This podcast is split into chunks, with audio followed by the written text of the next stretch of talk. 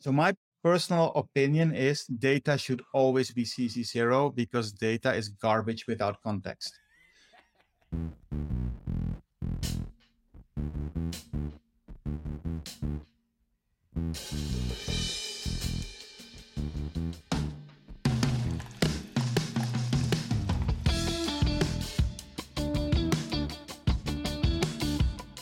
Good afternoon, good morning, good evening, wherever you are in the world. Welcome back to Social Confoes. I'm your host, Diego, uh, together with my co host, Jean-Luc.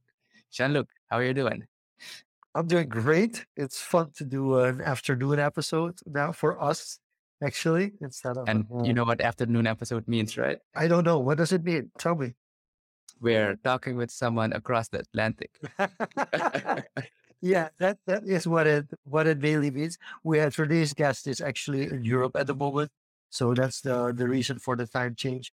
And today's guest, I think, has one of the most intriguing jobs in the world. And the reason I say that is when I started researching the online space, the online marketing space in Suriname, I started to realize like, hey, everything about Suriname that's written, it's not written by a Surinamese person, but it's written by somebody who either lived in Suriname or came on vacation or found Suriname interesting and started posting blog posts or information about Suriname.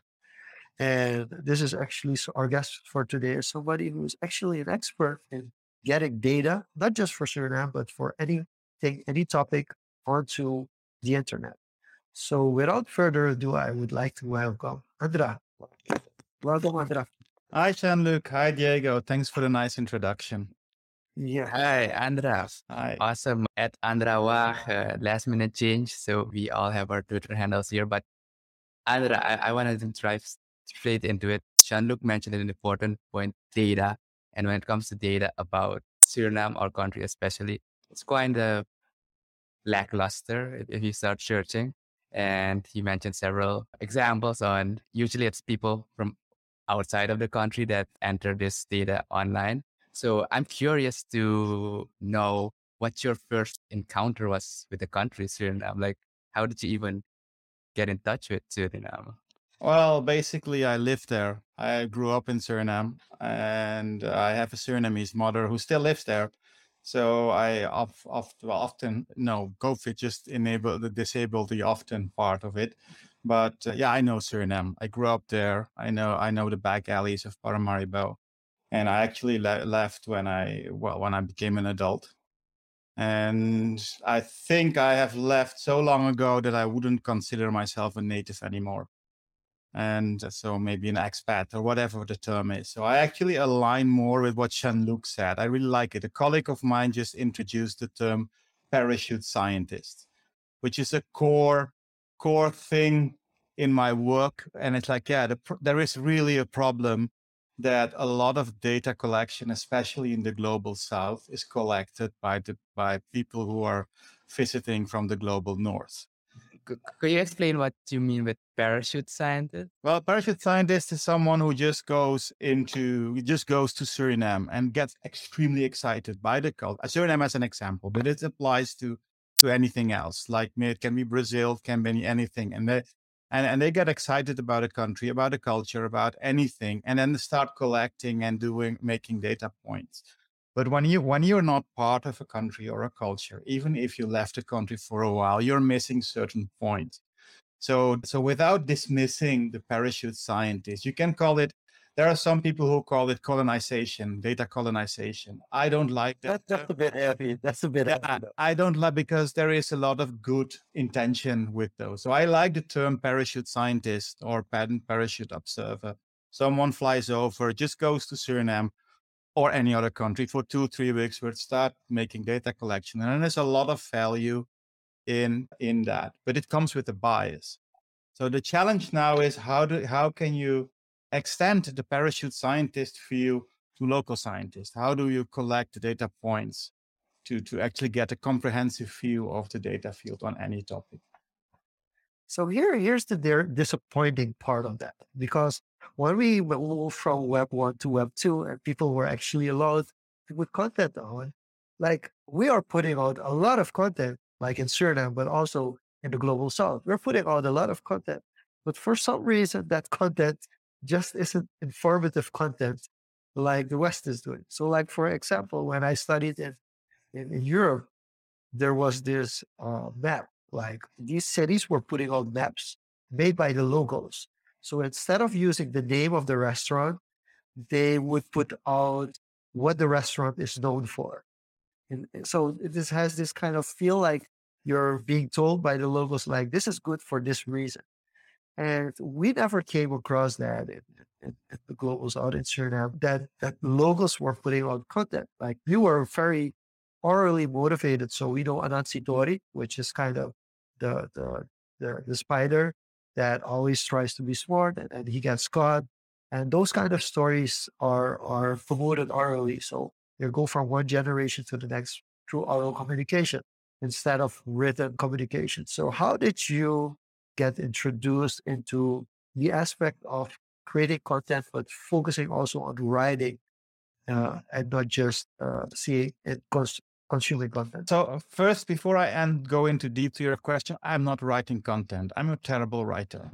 I'm doing data collection, and my core business is that I'm, I'm earning a living with data modeling and it's about data collections. And once you have, and the problem with data, you, you, you, hear a lot of people say data is the new oil.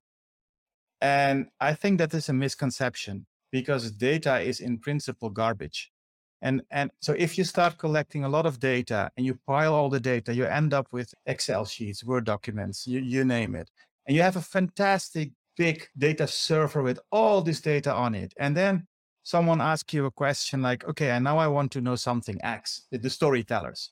And the storyteller has to go to the to the data and needs to make sense of the data. And then it, and I actually, I, I often use a certain term I, I, learned when I was living in Suriname, which is mofokoranti. Data is actually mofokoranti. It, it is, has some value into it, but you really need to know where it comes from. So, and that is, that's in, in to use an expensive word, that is called provenance. So it's not about only content creation. It's about putting facts and data on the internet in a uniform form with the provenance who is saying it. If I say the sun comes up in Suriname at, well, let make make something up, 6:30, you have to believe me or not. I'm saying it. If you say it, uh, it has more credibility to it. So you need you don't only need to know the sun comes up at 6:30, but also who is saying it, and then right. check check that. And so that's that's that's the part of it, and that's the part of my job. And then, so what I what I basically do, I'm and please interrupt me if if I if I get too nerdy and too technical, but I'm basically working in the semantic web, which is an extension to the World Wide Web. You should see the semantic web if you if you if you consider the World Wide Web as an, a connection of documents, and even a URL, which or the web address is a document, whether it's a YouTube or a, a document, newspaper or anything, that's a document. That document still needs assessment by a person if you extend that where every web address is just a point. So if I'm talking about Jean-Luc, I'm not calling you Jean-Luc. I'm calling, I'm using the web address of your uh, LinkedIn page to give an example. If I start using the web addresses as data points, I do something, I create data, which I can just, because the, it's a uniform URL, it's uniform resource locator, and you have a similar use, and then, then I end the nerdy talk is the universal resource identifier. And once you have that, you have unified data, which you can throw in a pile, and then you, stand, you can start parsing that to, for storytellers to make stories of the data. So I talked a lot to say I am not writing stories. I'm making okay. sense of the data. So you, as a story writer, can use the data to build sensible and factual stories. Okay, I'm going to try to translate this in a different language correct me if I'm wrong. Basically, you're the backend developer to the websites, yeah, to the front end developers. Yeah, okay, yeah. So you're the the semantic web is the backend to the World Wide Web being the front end. Yeah, exactly. Yeah. Well, yeah, but it's a very good. Uh, and let's not make this a, a story into the semantic web because that is a different story. And I'm happy to have the discussion, but we're talking about the data. And so if you if you have unified data, and whether it is on biodiversity or on health or on distributions, you often will see that we know a lot on Europe and the US simply because that's where the data is collected, that's where the infrastructure is. But we are made based on that data, conclusions are made about the global south. So that is where my interest come in. Actually, it it was on one of my trips in Suriname. I'm using an app which is called iNaturalist, and you can make pictures of the of the, of your nature of the nature surrounding you, and then a global community will assess what you have.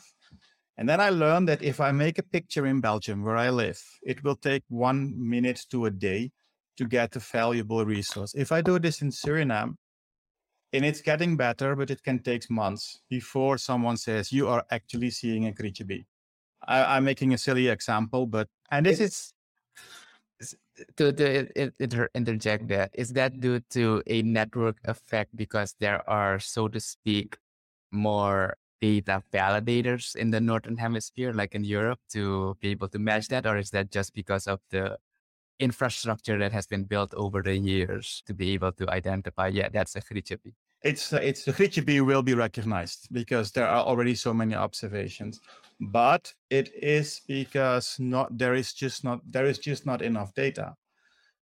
And that's when i come to the parachute scientists. So what is now happening is tourists are coming in and they are they have free time. I mean i make more observations with it when i'm on holiday when i have a job which means which is also which also makes sense is why locals are not as active as tourists. They don't, they simply don't have the time. They are working, they have a job.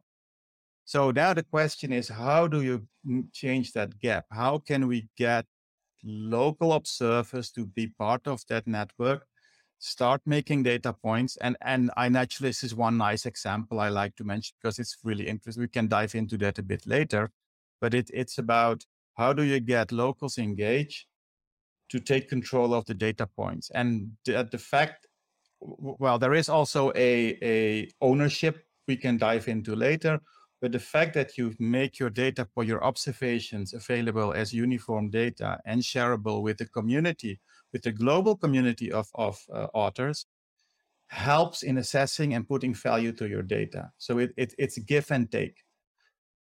So, but now I'm interested, like, we don't have to invent the wheel ourselves, right? No, exactly. The first thing, the first thing that I'm thinking is like, we should be able to implement this as a high school teacher that you were saying like, hey, we're teaching a certain kind of science that's related to a certain specimen that all works getting data on. And we're doing a field trip. And part of the field trip is finding data.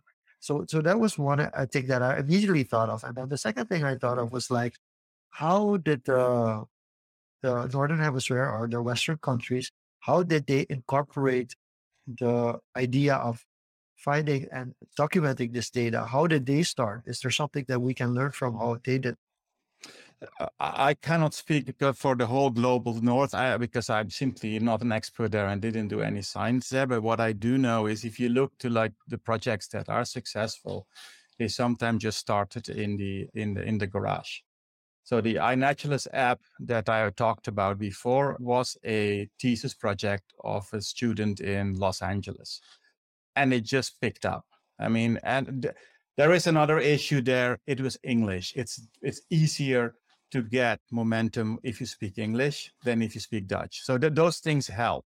And what regarding the school trip, that is exactly the point. I'm currently working in a in a project that is called Wikimentor Africa, and it's about creating technology background background with Africans uh, in people in African countries to to take control of their data and and actually process the data themselves.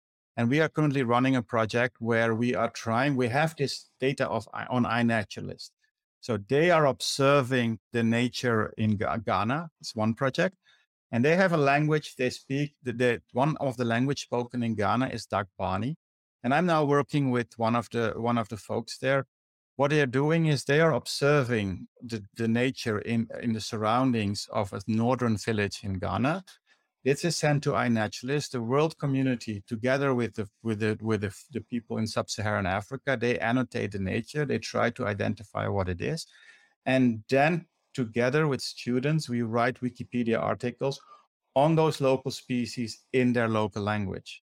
So, and, and, what we do is we create, we, we put the data in a template And that template is then sent to a classroom with children or, or volunteers. It actually doesn't matter who then dive in and to extend the, they actually build it based on the data facts. And the only thing we do is we present the data that we know. So they do data collection. The data collection is, is stored on an infrastructure. And then the local communities enrich that with text in their local language. And, and then we ran in a lot of problems. I mean, that's again another toxic because, yeah, where do you go away from English? Yeah, I, I, I wanted to touch on that. I because looking back to you know high school days here in Suriname, uh, basically Wikipedia was the go-to reference. I'm not gonna say source uh, to to get quick information. Although, especially when you go to the university, that's not considered a um, valid point of reference because it's not a uh, academic article or, or, or whatever. It's not, a, it's not an academic source. Yeah, but uh, coming to that, for me at least, yes, it was very much easier to find information in English. Uh, comparing topics, similar topics. If you look for a similar topic in Dutch, for example, the articles are much much shorter. So, is is this the the gap you're talking about in having content in local languages? Yes and no. So one thing is no, and that's actually the Wiki Wikipedia themselves say that you should not use as as a verifiable resource. But one of the requirements in Wikipedia, and especially in the English Wikipedia, they are quite well edited. If you state something and you don't put in, so let's say uh, you want to make a fact: the sun rises at six thirty in Suriname. You put that on a Wikipedia article it, is, it, it will get removed because you didn't provide a source. So yes, you can still use Wikipedia as a viable resource to say, and a viable resource to say, I need literature because you go to the article, you go to the reference section and you have your set of references from where you can start. But you should never cite, I agree with your teacher, you should never cite a Wikipedia article, but it's, it's as, as you never cite a Google search uh, query. It's the same thing. The problem is a bit different. So if we want, they have these small, and there is a, there is a Sranang Tongo Wikipedia, which I'm actually not aware what the status of that is. But if you have a small language, I mean, if I talk about a small language Wikipedia, we can still talk about 40 population of 40 million. But so, and because, for example, it's just starting starting to grow. But let's say you have a community and you want to have the same rigorous as in English, so you say, I don't want to have information in Wikipedia that is not from a fire verifiable source. Then you still need to use an English source. Or if you go back into the literature 100 years, the, the, the main language was French. And before that, it was German. And then it was Latin. So so if you say in the sun it goes up in Suriname at 6:30 and you put in a reference in Latin, none of us will understand it if you put it in English, you need to speak English. So that even if you talk in a local language and you're proud of your local language, because most of the of the content is in English, English is still the backbone of the and it, this this comes up with a question like, yeah, but I actually I actually want this non-English Wikipedia to only cite non-English references so but it, it's like a chicken and egg That's question. really hard because then you have to have the publications in that said language, which often isn't the case. Yeah. So I'm now just I'm I'm so I'm now just putting it in there and sometimes putting a link with with to, to Google Translate. But yeah, it's it's it's always a balancing act. Okay. But but now coming full circle again, because you're talking about Ghana, there is uh, there are a lot of similarities with Ghana and Suriname, especially because there's a, a rich history between the two countries. I want to take it a little bit broader and ask you because you've collected a lot of data from around the world, which Yeah. we will dive in a little bit in as well. What would be the one thing that you would say, I'm surprised that in this country they have something similar to Suriname? And what is something that you're saying like, I feel like Suriname is the only country that has this?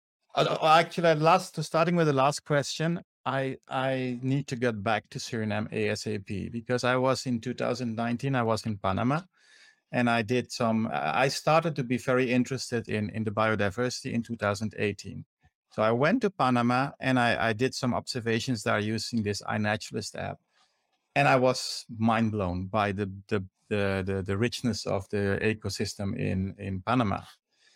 And I was like, hold on, I, I lived in Suriname and I didn't remember because I, at, at that time I was totally not interested. I could only see a grietje and that was it. Uh, and if it's a butterfly, it's a butterfly. And so I'm I'm actually really looking forward to going back to Suriname, or even if it's only for a week, and to repeat what I did in Panama, just to compare, because I'm expecting that it will be richer than than, than Panama.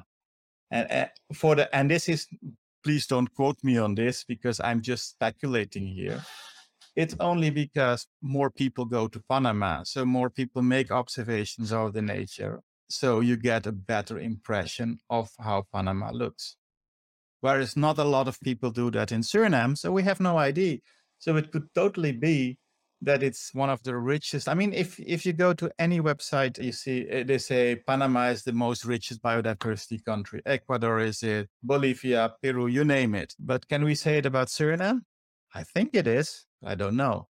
So that's that's the that's the thing. Like, how do we get a good impression of trying to increase the? Well, we need to, we need just these parachute scientists who just go on holiday, but that's that doesn't scale. So then the question is, how do you get more coverage, more uh, registrations, etc. It's also, I think, a challenge on, uh, you just mentioned scale there. So be, before we dive in deeper, walk walk us through like what it looks like when you as a quote unquote first scientist tourist goes to a country and then collects data. What does that actually look like? I make pictures of uh, I'm walking in Peperpot, I'm walking in Palmentuin, I'm walking around, I see a kakerlak, I see an awara, I see anything. I just make a picture through the app. I say save, and I use some a- in the app. There is some AI that does some that does some that does some suggestion. In the global south, this suggestion is bad. In the north, it's kind of accurate. So but the more observations you have, the better. You the need more data points to make yeah. the app can actually get more accurate information. So what I what I do is basically I'm going as a as a tourist. Now I'm a tourist. I will come to the parachute scientist in a minute. And I'm making pictures like I'm doing that when I'm swimming in the swimming pool, but I'm not making the pictures from my general camera. I'm using the app. So then the app, the, the image is sent to the central server of this app and then the community it works a bit like facebook. So but you, you cannot have fights on comments. You just say no that's not a kakerlak that is a bug whatever. It, it, it, can i imagine this like uh, sometimes when you sign into google you have this captcha the google verification captcha then you get some images. Like uh, is this a crosswalk? Yeah it, yeah it's a similar thing except you need to commit to the community. You join the community and people will will look at your pictures. They will start following you. Like so it, it's a mix between that and a social media platform so you interesting. uh, as well if you if you're interested you can actually if you're an expert in whatever give me a bird. And you, you can go to iNaturalist and you can just sit at your bench at home or, and you just say that's that that's that that's that. So what then you're taking the other route around. You're starting annotating what people are seeing. So it's a two it's a two-way road. So one you can observe with your app and the other way is others and if you're really, really interested, say, let's say your specialization is, let's stick with the cockroaches because they're not always dirty. So let's you're a cockroach expert. You actually want to know when, and when, when someone sees a specific cockroach in Suriname, I actually saw one recently. It's called a wood cockroach. It's a beautiful animal and was not a disgusting one you see uh, sometimes in your house. But I was surprised it was a cockroach. And then someone who is a cockroach expert will get a sign saying someone saw a cockroach in Tibet, whatever country, they will go to your observations and no, no, no, it's not a cockroach, it's a butterfly. I'm making stuff stuff, stuff up. So then that expert will actually. Uh, so when a, a few set of experts agree with that observations, you need to have two to three people who agree. If there is some consensus, this observation with the location where it's taken is sent to a global network called GBIF, the Global Biodiversity Information Framework, which is used by organize, global organizations to get a sense of what the biodiversity is globally. So simply by being that tourists, I am I'm making a cool picture of some nice butterfly or sabaku, you, you name it. I'm actually contributing to science. Now, one thing is when I am a, a parachute scientist, I do an extra step. So if you make a picture in iNaturalist as a tourist, the picture remains yours. You own the copyright and it's not being reused. What I do as a parachute scientist is I go to the iNaturalist app and I change the copyright license from a proprietary license that it's mine and nobody is using it. I'm saying you can use this image for whatever reason you, you want. My license is even so liberal that if you, you can actually go to my website, you can take the pictures and you can make a mug of all the observations I made in Suriname and you can you can actually make merch and sell it and that's fine there are others who who say no no no my name should be there. I mean that's a discussion you can have. But what i do is i put a very open license in it where i say i make these observations. If you want to use it for whatever source please do so. And why do i do that? Because i want to use if there if i see something that is not yet described in wikipedia and a group of global experts tells me yes this is indeed a butterfly and then I can I or someone else can reuse that image in Wikipedia to build a Wikipedia articles from. So that's that's the pattern. So the the tourist just make pictures and is excited to boast on social media what he or she has seen. The parachute scientist does also this collection of data to reuse in papers, Wikipedia articles, you name it. But do you get the credits for the the Wikipedia Commons? It just does. Do they give you the credits, or does the person that actually puts the photo there who writes the article get the credits? So, so that that depends. But the short answer is yes. So you basically have a family of licenses, which is called Creative Commons, and there are a set of Creative Commons licenses. So you have the CC BY NC, which is Creative Commons by attribution, non-commercial. Uh, starting with a non-commercial means you are not allowed to use that object in commercial endeavors. This is problematic. I won't dive into it, but so the next, that's why people don't use it because, well, to dive in something, if you're using, if you're a foundation and you have, so you are non-profitable, but you use an image and you print it on a brochure, you go to a printer and that printer is a, is a, is a commercial entity. So now you're getting into murky legal ground. Is that commercial reuse? Because someone is is earning is winning money on my content. And that is might not be the person who is coming from a foundation, but a simple printer. So if I don't want someone to make money on my work, and I put NC, even if you have a foundation and you're doing voluntary work, you might breach that license. So that is why why I don't am a favor of commercial license. Although I can be frustrated if somebody is taking my picture and making money out of that, but that's a consequence and a decision. The other that's in charge. Okay, go ahead. Go ahead. The other part is the CC BY, and the CC BY means you are. If I make a picture and I put in CC BY underneath, you can do whatever you want with it. You don't have to pay me. You don't have to call me, but the picture remains mine. So you and you have to say this is a picture from Andra Waagmeester. If that uh, and that's what most people do. Now there is another license with the CC0, and that oh, says just about to bring that. Yeah, that says I don't care. It's public data. Do whatever you like, and I have no ground to claim copyright on it because I basically say it's it's a public domain. Now the reason that I selected it is I'm doing data interoperability.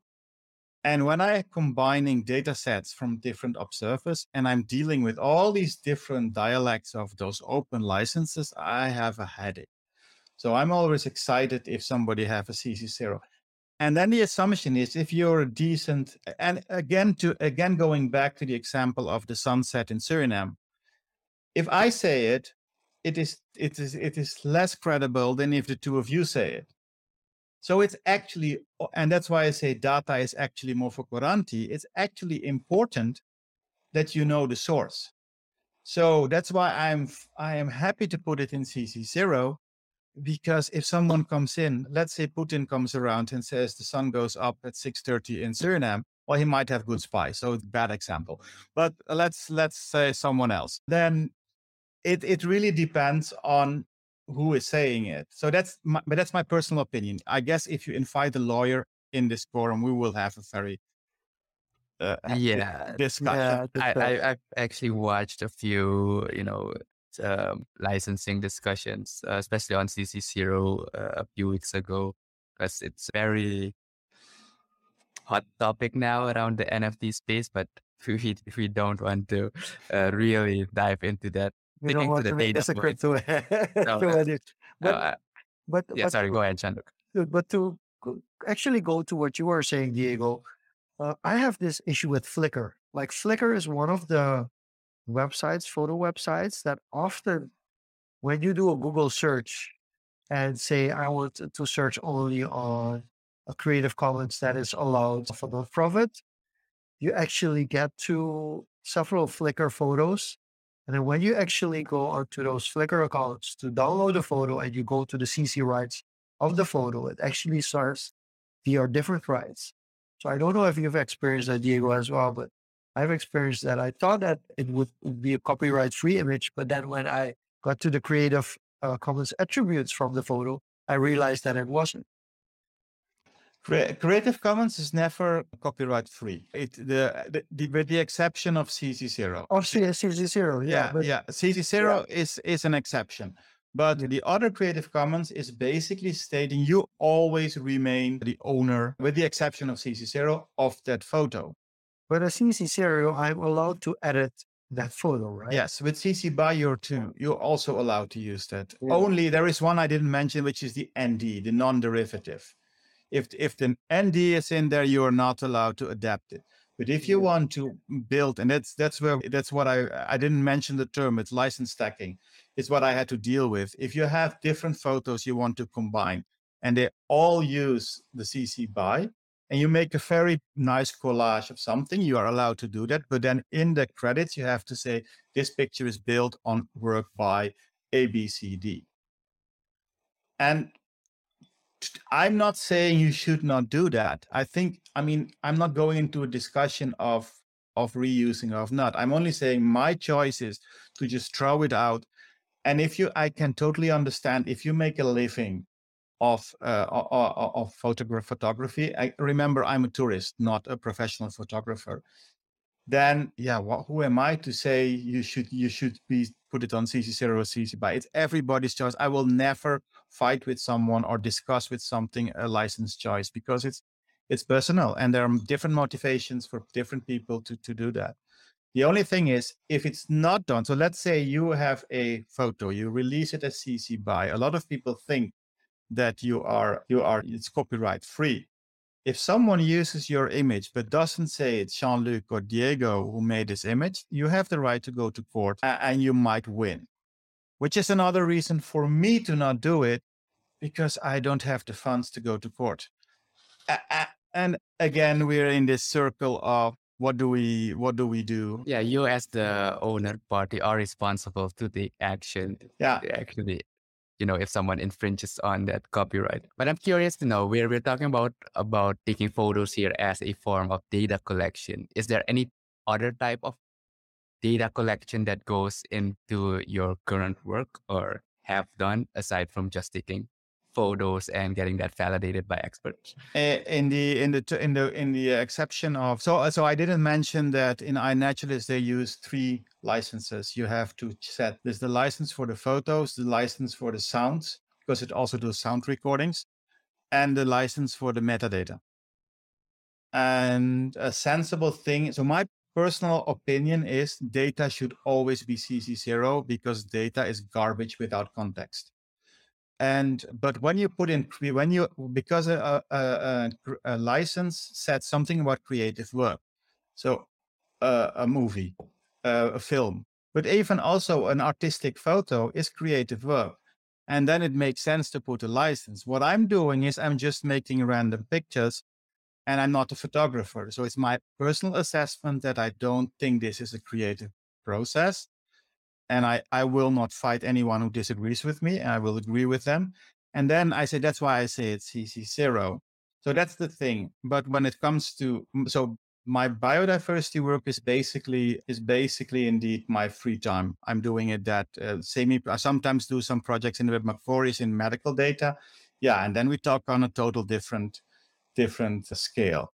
So if you talk about medical data, you have not only the copyright license, but you also have privacy rules, and then and then but uh, and then you have privacy laws, and you have yeah, what's the other word? Uh, secrecy. A, a, doctor has to be has to respect the secrecy, and there we are also balancing, making a difference between observations, which is medical data, and medical knowledge. And then in medical knowledge, which is, and then you can you can see that as as an expert reads an, a scientific article, and that is more what the example that I forgot who said it about the Google Google CAPTCHA. That's that's that's work that's being done that someone reads a scientific article and then makes that destructurize the data so you can query the data. And there uh, uh, the, there there is where we do the pub, the open license as well. So the distinction there is knowledge is open data medical data which is observations about the patients those needs to be as secret as as, as one as can be do I, did I understand your question correct, Diego? Somewhat. I, I was so to expand on that a bit, like to, yeah, I, I think you brought up a good, good distinction there on separating knowledge and observations, right? Knowledge is more like, from my understanding, like free, open, factual uh, in a sense, and anyone should be able to use that. Yeah. Because if we stack that up as in yeah, I just made up a word and you copyright that. It's just a string of letters. So w- where do you feel like not wanting to go deep into that? But where, where is there a, a line that you won't cross or yeah. so, something like that? But it's a blurry line. And, and I'm using criminals use open data too. So that's always the question you should you should ask yourself. And stick going back to the biodiversity data, if you have very rare what what iNaturalist does that, if you have a very rare animal which is on the breach of extinction, they will not publish the actual GPS coordinates. So uh, let's say you see a, a jaguar in Suriname, you make a picture of it. It will store the GPS, but the GPS information will not be accurate. It will still be somewhere in Suriname, but it will not be, or my, well, if it's close to the borders, it can be French Guiana, Suriname, or Brazil, uh, Guyana, or Brazil. But they, they just drop the coordinate point so that poachers cannot use the data. And I think that's the, the, the balance we need to find, which is the same for medical data. It's because, well, if you purely look at it, medical data is also a fact because someone has a fever, someone has that disease, someone has went to that test. But but when when you have open access to that data, some severe side effects can happen. And that, that is a discussion. So it, it works in medical data severely, but in this biodiversity data as well. If it's on the brink of extinction, yeah, then then we need to deal with that and and hide it. And again, it maybe maybe to go full circle to the parachute scientist. Why should you should ask yourself the same question? Why should someone in Suriname facilitate the observations of a app that is stored in Silicon Valley.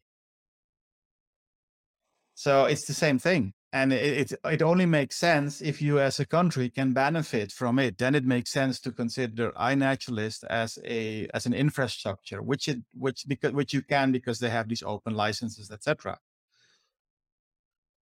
It's it's very interesting that you mentioned that because at a certain point, I won't name the name of the company, of course, but I was filling in data about social media in an app, an international app. And at a certain point, I was like, hold on, wait a minute. I'm putting all this effort in to make that app more accurate. Yeah. But we're actually gaining zero from it. So there is kind of a duality in there saying, like, hey, we need to have this data. While on the other hand, somebody else is profiting from it. So so how can what kind of approach? Because it's it's like you said, there's a difference between I'm a tourist, I'm just gonna take pictures, and actually saying like I'm a scientist, I'm actually collecting data with with professionals. So how does somebody earn actually from, from doing this kind of work?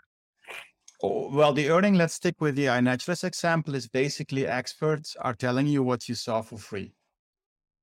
That's that's basically what they're That's doing. the, the okay. That's your So- burning point. You that's the benefit you get from doing that. If you if you go to Wikipedia, there I don't know the exact numbers, but there was a study that says if you write in Wikipedia article, increase visits to that city.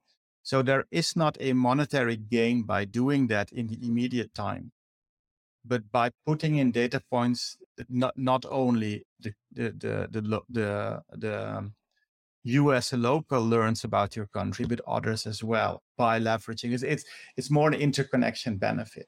But you're completely right. I can say with iNaturalist, you can if if it's a prop if they say it's a prop, you, you have someone who says my photo and it says proprietary license. I ignore those.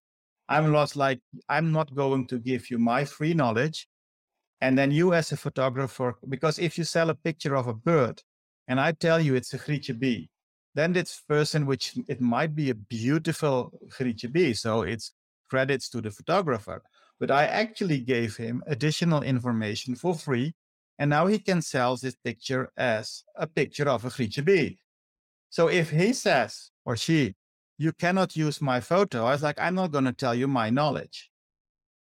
So that's that's that's how I deal with it. And and by the way, if you put it on iNaturalist, you can just also download it immediately after it has been annotated. So so yes, they might be it is a nonprofit, but they they might gain from it uh, monetarily, but you as well, because this other community made a uh, made assessments about your data set. You can now more strongly say that you have a full collection of all the grietje bees in Suriname. It's a ridiculous example, but just for illustration purposes, to stick with the grietje. I, I like the grietje. That's why, uh, or kiskadee as called in English.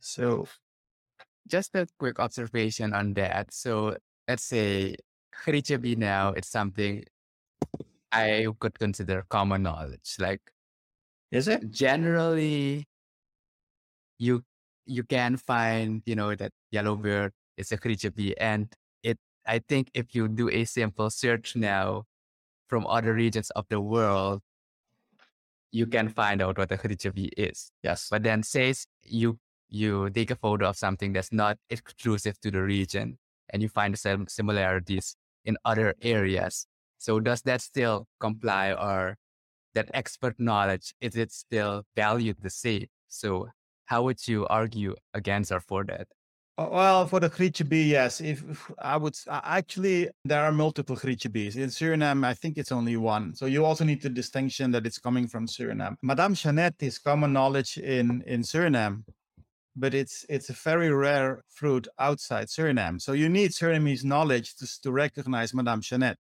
So it, i- i- it's that extra knowledge that that is, and I'm saying I only should share that knowledge if you can benefit from the product that the other uh, picture of Madame Jeanette. Uh, because you see, right, that grietje bee is a common knowledge, but the photographer has a picture of a yellow bird. And then you can only find it after you went through all the pictures of the canary, which is also a yellow bird, or even a ara, which is a yellow bluebird. So by putting by assessing it's a grietje bee, you act it. I mean, it's a it's a ridiculous example. You probably will increase the monetary value of that photo from let's say one dollar to one dollar and ten cent, but yet it is a monetary benefit for that person because they can say, I have checked with experts, aka locals in Suriname. They confirmed this is a grietje bee. So with some confidence, I can say this is a picture of a grietje bee. So that's why I'm saying if I'm all for open, but only doing that when the other is also open. I'm not going to give that to someone who has a proprietary license in it. Makes total sense. So Diego, I'm wondering now if we should already go to some overrated, underrated questions. yeah we, we, we could do some unless you have anything else burning Well, there are a couple of things where I, I mean the main thing before I want to jump jump into the overrated underrated is we've spoken a lot about data. You've made clear like you're not a content like a person who puts in content, but rather data. For those who are less familiar with it, how can you actually earn a living from from for, for create uh, for documenting data? Okay, the, that's a good question. My my story is I was working at a university as a bioinformatician, and I could get a job in the US, but I didn't want to relocate. And then they said you can only work as an entrepreneur. So I set up my company, and from there I started, and we went into data modeling. So basically, uh, how can you earn money? Well, there are quite some angles to it. But sticking to my example, as I said, my work is very simple. And uh, is I take data and I confirm it into the what I call the center semantic web format or linked data. What I do there is you should imagine if you have like all the you have all different data sets collected in Excel and you want to combine those data sets into a single data file, you're screwed. Because some use an address field with the house number in it, others have, have a special field for the house number, others use the house number before the street, uh, well, you name it. And there are a myriad of examples there. So trying to combine all those data sets into one data set is is difficult if at all possible. So what I do is I transform this all the data into what is called a triple, a semantic web triple, which is just three columns, a subject, a predicate, and an object. And what we do there is we change away from the data tables to the sentence structure. So instead of making a table, who participated in the social convos, and then we have Andra, Diego, Jean-Luc, and everybody else, we, we store it in the column Andra participated in social convos. Diego hosted social convos. Jean-Luc hosted social concept. So what we are doing is we are creating a new data format which is closer to the sentence structures of what we speak. So that's the easy part. And instead of Jean-Luc and Diego, we use your URLs or URIs. And that's where the difficulty comes in because Jean-Luc is Jean-Luc at Twitter the same as Jean-Luc at Facebook and the same same as Jean-Luc at Instagram, TikTok, whatever. So that's that's a decision that you have to have to make, and that's my job. So I'm working ma- mainly with medical, biodiversity, and cultural heritage data, where we take all the data sets that are in all the Excel tables, and then we have discussions about putting this in this sentence structure, the triples, and then selecting the URLs we use to store the point. Because if I say I talk about Jean-Luc, there are multiple Jean-Lucs. There might even be Jean-Luc van Charante. I guess not, but but, there, but if your name is Jan Jansen, who are we talking yeah, about? most likely. yeah, but if you have a URL and we use the same URL, we're pretty sure we're talking about the same thing. So my job is about bridging the the data points with with the experts. So if you want to have a career there, yeah, you have to do data science as a background, or being a data architect, or be a uh, data modeler, and that's it's a simple job because I'm only taking Excel sheets and I'm putting it in three columns. But it's not simple because we have to select the web domains and the definitions. It's actually making sense of the data. That's yeah. the, the the challenge. Before we go into the over under, I do want to bring back one specific word that you brought up in the beginning, provenance. And you brought it up like it's important to you know know the source of where the data is coming from and in your example of you know taking collecting data on biodiversity medical the provenance is the source where it's coming from as in if we say it's sun's going up at 6.30 it's more credible more valid because we said it and you can trace it back that it's been validated by a local yeah now all this data is being i guess saved on, you know, servers on Silicon Valley, Amazon Web Services, all these big corporations. And Jean-Luc is laughing because he knows the point I want, wanting to make. Are there any other ways that you can, you know, safeguard this provenance that it doesn't get manipulated by organizations or misused or misinterpreted? Basically, by having the provenance and having the data in a in a unified form, so that if you don't like, I mean, uh, we don't have time yet, but I can mention a project like Solid. Solid is a project that wants to take away. If you're frustrated with Facebook, you should be able to take your Facebook history and go to Twitter and continue on Twitter with your Facebook history. Uh, we're not there yet, but that's where people are bright minds are, are working on. The same thing is if you have data and you and it's in Facebook and we have a link data session where we where we expose the data to the semantic web, the moment they get annoyed, you just take your RDF or the link data, you put it into a new system. And since it's a unified form, you can continue.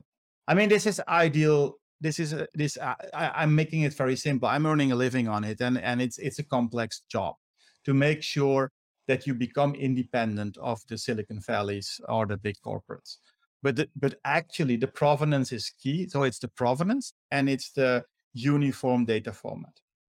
It's that your data should be not in a in obscure csv file or an excel file or or well, sometimes deep date, DBase, etc. So those are the two keys: having a uniform format and making sure the provenance is really, really good. So that the moment you're frustrated with one of the corporates, you just take it, you go to a different format, and that just might be a process of five months because you have to build the infrastructure and uh, etc. But at least nothing is lost. Not everything is lost.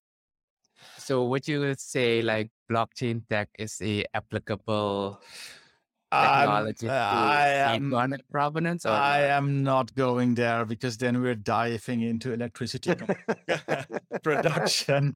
No, it's not that complex. But yes, Mm. blockchain is provenance, but that's a whole different. No, it's it's really as simple. We didn't dive into Wikidata at this start, but it really is simple as Diego told me the sun goes up at, and and maybe I need your background as a meteorologist of Suriname, depending on how much credibility is needed.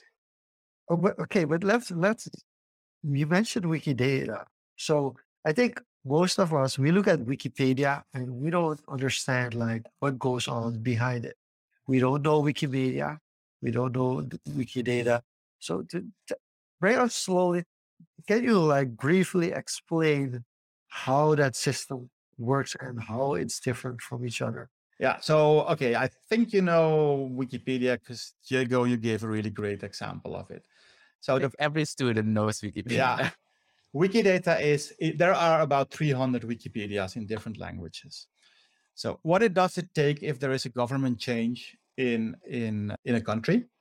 Then probably the same day that, that the new head of state is instated, it will be on the languages spoken in that country. But it, it will not be in a language spoken far away because it will take some time. Someone who speaks that foreign language should be interested in that country and be interested in politics of that country to really. And know and knows how to enter data into Wikipedia as well. without- well, if you're a if you're a Wikipedian, you know that, but it takes a Wikipedian to uh, change that. Yeah. So what does the initial idea of Wikidata is to set up a database following the linked data principles I just mentioned, and to populate Wiki, Wikipedia articles. So let's say there is a government change in Suriname. All you do is you go to the database and you say the head of state of Suriname is X. And then there is a change, you change the X in Y, and then all over the 300 Wikipedias, that name is changed because it doesn't require an edit. That was the initial idea. But now it has, it actually became an independent project for data. So it's not, it's, it, it still feeds Wikipedias. Uh, and we don't have time to, to, to discuss in there how, but it is now used as by various applications in the world to, as a data source because you don't have to have your backend. So, and I can wrap up what Wikipedia is to content, articles slash article slash text. Wikidata is to data. It's the same principles. Anyone can add it. Provenance is important. Only in Wikipedia articles we talk content. On Wikidata we talk data. And then there is also Wiki Commons. There they talk images, but that's that's image. Let's let's that's for another. Yeah. episode. Gotcha. No, thanks for clarifying that last piece, Andra. So to close this off, I think uh, we'll do each one over under uh, Jean-Luc to keep it within the time. So why don't you kick us off, Jean-Luc, and then explain what you're doing? You're you're muted, by the way. Sorry, yeah. So it's it's going to be overrated, underrated. So you will tell us whether something is overrated, something is underrated, or properly rated. If you can't make up your mind, or you just feel it's it's properly rated. Let's sort of easy. Belgian chocolate. Overrated. Okay. And in the theme of data, are you familiar with DALL-E? No. Uh, open. ah, yes, yes. Yes. Uh, overrated or underrated? I just started playing with it today. So Oh, you got an invite. I'm still waiting. no, no, no. I'm using one of those Discord Discords. I will share the link with you. One of the dis uh, a competing thing. I I honestly don't know. It is really, really interesting. I think if I'm a if I'm afraid person, I think, oh, we're screwed. If I if I'm taking my technical glasses, I will like, this is really, really interesting. So uh, I honestly don't know here. Sorry. I think maybe Fair enough. between overrated and let's go for proper, properly rated, but ask me the question again in two weeks.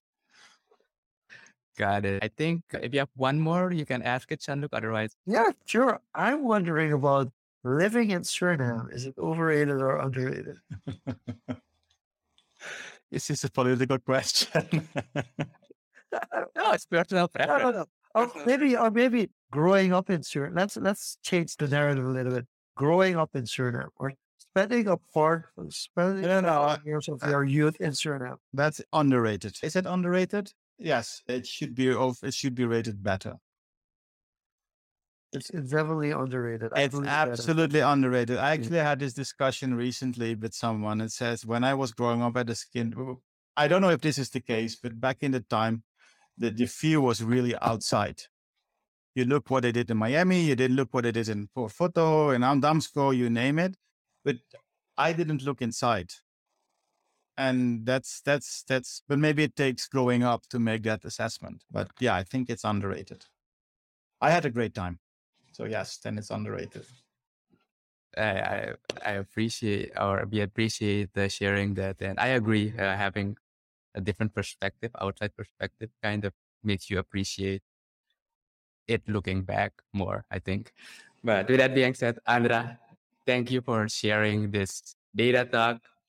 It was a bit technical at some points, but we pushed through. Jean-Luc did his best translating that into you know some lay language, but uh, it was really insightful. And we touched on some points on, especially the Creative Commons, which is a whole mess on its own. But yeah, Jean-Luc, closing thoughts, and then can close it up.